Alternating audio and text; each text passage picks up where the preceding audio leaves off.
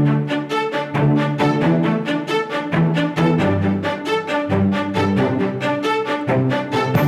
welcome along to the Property Academy podcast. I'm your host, Ed McKnight. And I'm Andrew Nicol. And today on the show, we are joined by Slade Hocking, who is a real estate agent in Christchurch at Opus Real Estate, but he is also a very, very fine buy and flip and renovations focused investor. Now, I know you guys have been asking for a while can you get some people who are really strong buy and flip or renovations focused investors on the show? Yes, we can. We're pleased to have Slade here. So, what we're going to be talking about today is the touchy feelies how Slade got into property. And then in the next episode, we're going to be talking about some more of the hard numbers on the projects and what he's actually doing. But he's got a great story. So, what I want to start off with, Slade, is what sort of properties are you investing in and what sort of things are you doing to them? Well, thanks for having me first up, Ed, long time listener of this uh, great show you guys have here.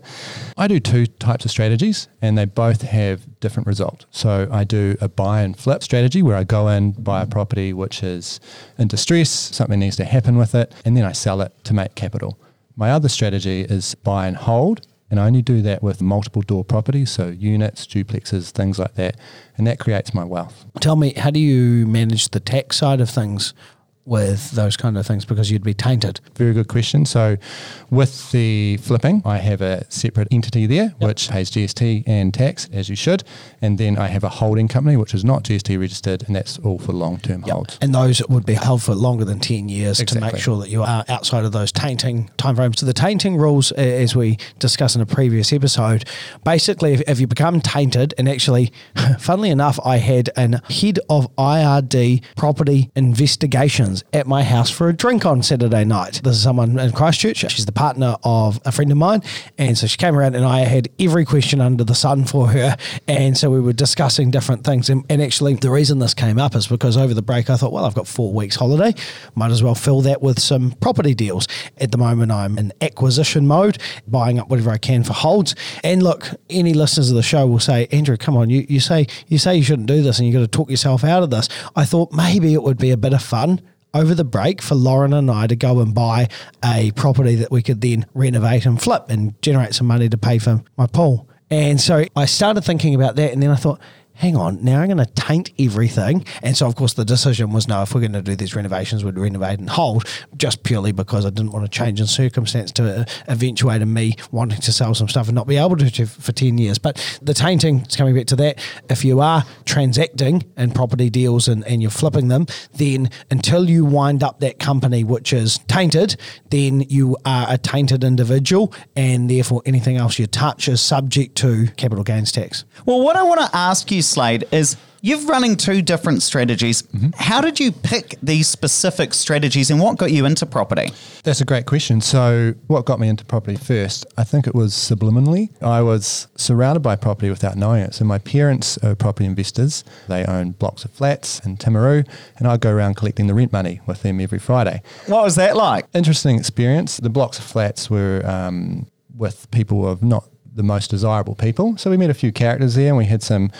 Remember smelling the money, and it smelled quite um, a funny smell, which. Um, use your Define imagination that. there. The smell of meth? Um, oh no, it wasn't quite then. It was back in the nineties. Uh, so yeah, take from that what you may.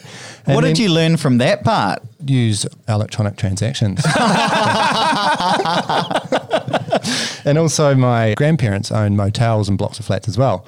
So we grew up surrounded by that. And a bit of a long journey. I am a classical musician, so I studied music for seven years and studying music and property investing obviously don't go hand in hand.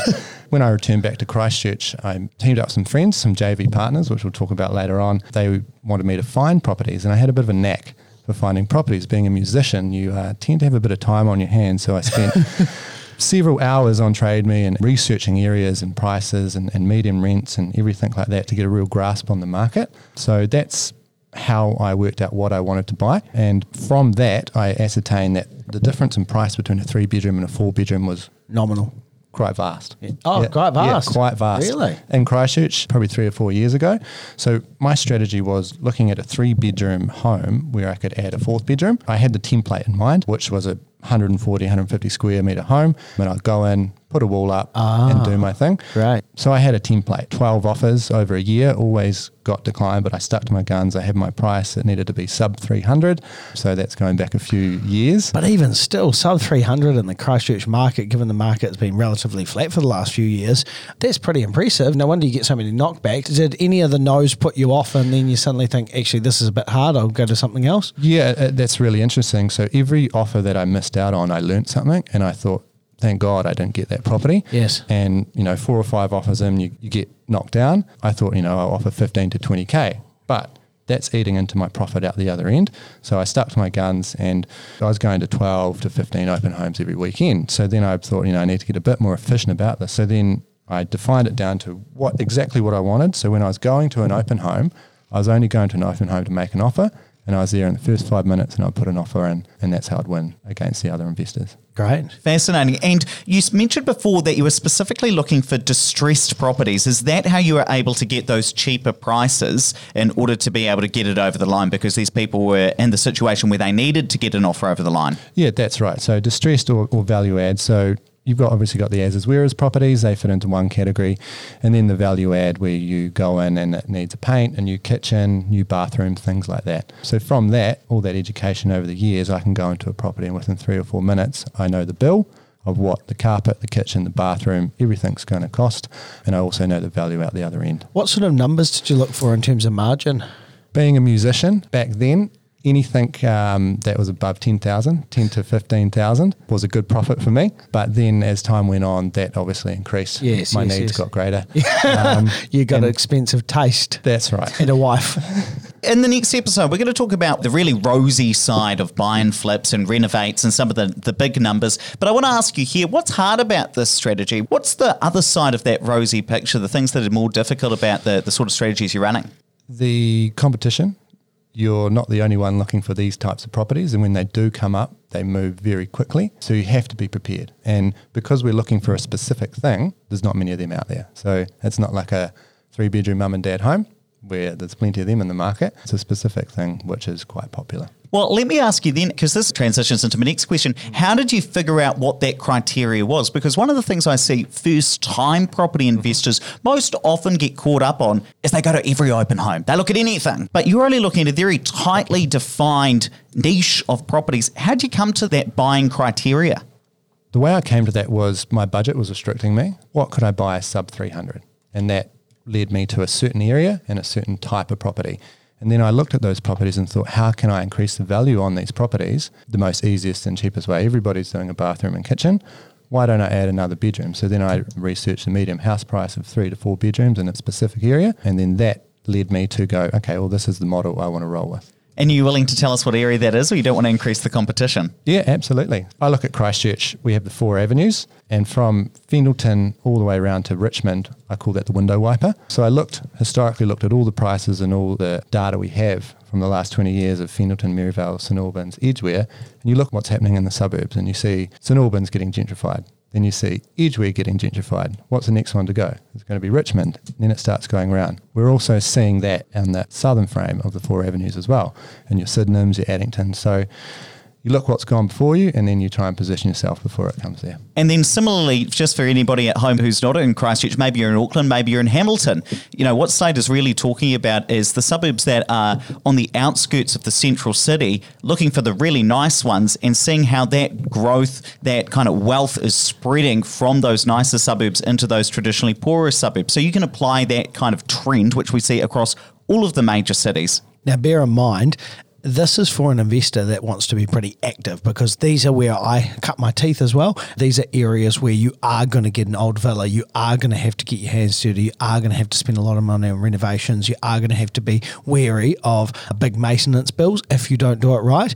But I think that, you know, places like Linwood, for example, I reckon there's some good money there if you're wanting to be a really active investor. Well, something I'm really interested talking about getting your hands dirty and being really active. I wrote this on the, the question sheet which you asked me to send you, Slade. So so I hope you don't mind me asking this. But I'm really interested. You're about to have a baby, or rather I should say you and your wife are about to have a baby, which is fantastic. I want to know, is that going to change your strategy at all and what you can do within property? Yeah, absolutely. Well, obviously, I can have another JV partner, so we're just going to buy more property. Yeah, someone to own the tax liability. That's right. Help with servicing potentially. That's right. A lot of my property deals I do with JV partners. What I can do is rely more heavily on them during this period. We bring lots of different value to our companies and what we do. So they understand what we're going through and it's exciting for everybody. So it's good to give them the reins and spread the risk a bit more as well. Fantastic. And we'll talk more about those JV partners in the next episode as well. Now, this wasn't on the question list, but one question that I always like for someone that's an experienced investor is what was your best deal and what was your worst deal? Worst deal was my first deal. The numbers looked great didn't look great on the exit where we lost fifty thousand dollars. and what went wrong? what went wrong? It was all smoke and mirrors. Cheapest is not always the best. Yes, we were repairing a property, and it's all about location. Out of Christchurch, listeners won't know where Brooklands is, but uh, after the earthquake, it, it doesn't really exist anymore.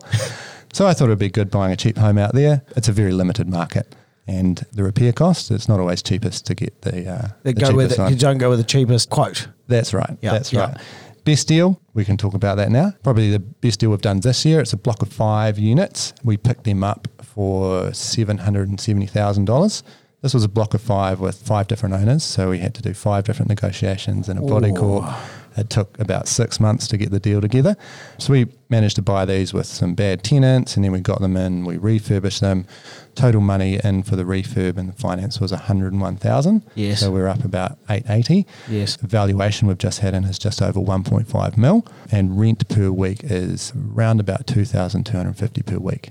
So, how was it that you were able to get the valuation up so much? Is it because the registered valuer is coming in basing their assessment on the yield? No, so it's based on the property itself. So we bought really well. We spent a long time trying to get that deal together. So we managed to pick up each unit roughly around 150,000 each. Were they earthquake damaged? They were not. Oh. So 150 seems very, very cheap. I'm a very good negotiator. I know. You sold most of my stuff.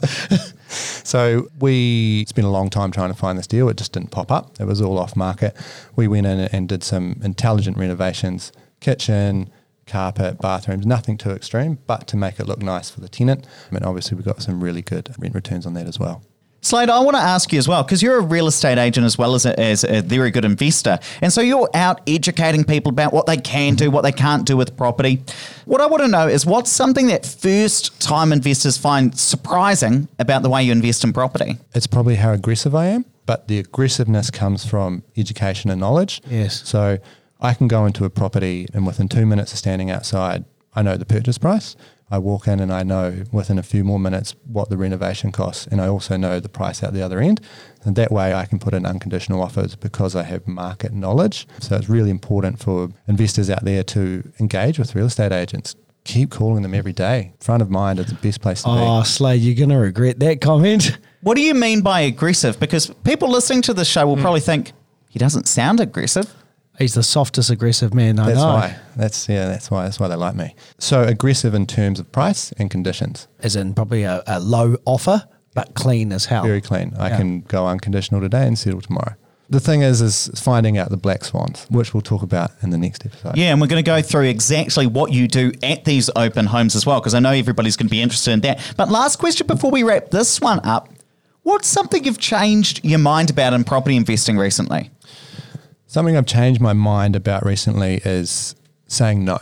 So a few years ago, we would get a lot of deals and would say yes to a lot of things. But now I feel really comfortable saying no. And you talk about Bob Jones a lot on this. And in his book, he didn't buy a property for five years. And especially in a market like this, you make the most money on the day you buy. So it's great to say no.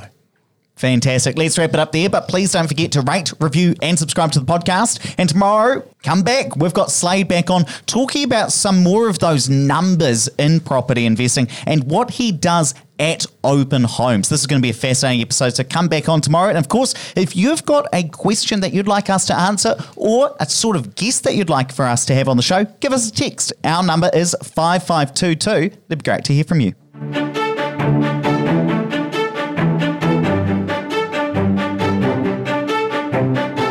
Thanks for listening to the Property Academy podcast. I'm your host, Ed McKnight. And I'm Andrew Nicol. And we're going to be back again tomorrow with even more daily strategies, tactics, and insights to help you get the most out of the New Zealand property market. Until next time.